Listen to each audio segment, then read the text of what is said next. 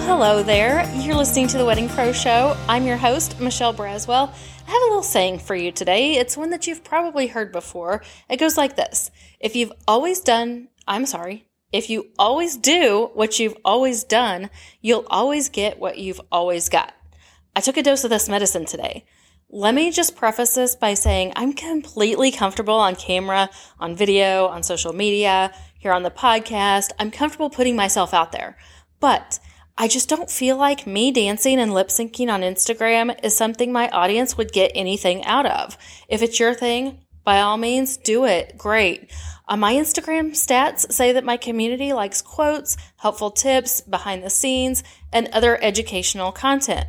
I do reels. I just do them from a more original content perspective, and I get, I'm sorry, I get a good response from them.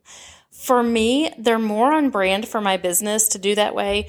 And they're also more doable for my mastermind members to implement into their business and their marketing strategies. So that really affects how I do things too.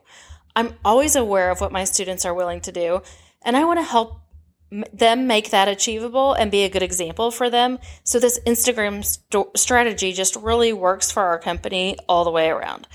The trend for 2022 is finally going toward more original content and away from dancing and lip syncing. So that's great for both me, my brand, oh, and also you and the rest of my audience too, if I'm being really real about it.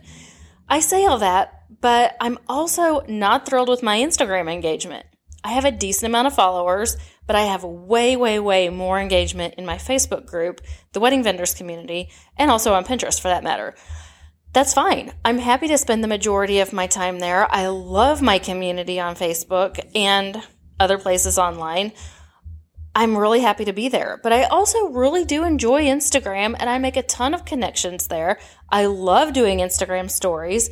I love the other wedding pros and business owners I meet there. I just really love everything about it. One other online entrepreneur like me that I met on Instagram, she's actually local here in St. Louis to me she introduced me to someone who teaches Instagram strategies and is doing a Reels challenge right now.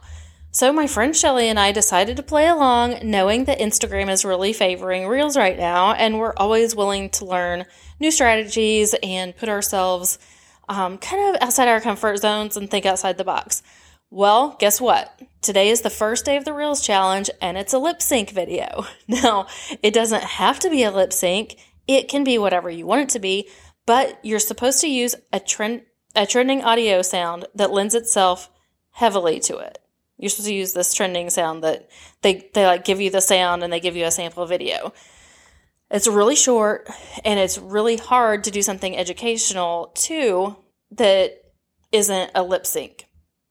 So, I did find a way to do the reel while still using myself in the video and providing value, but I did it without lip syncing to it but it was still outside my comfort zone. It brought to mind the saying, if you always do what you've always done, you'll always get what you've always got. And I want to improve my Instagram strategy. And I committed to the Reels challenge, so here we go. I want you to think about this saying and the story next time you're tempted to do something outside your comfort zone. Please just go ahead and do it.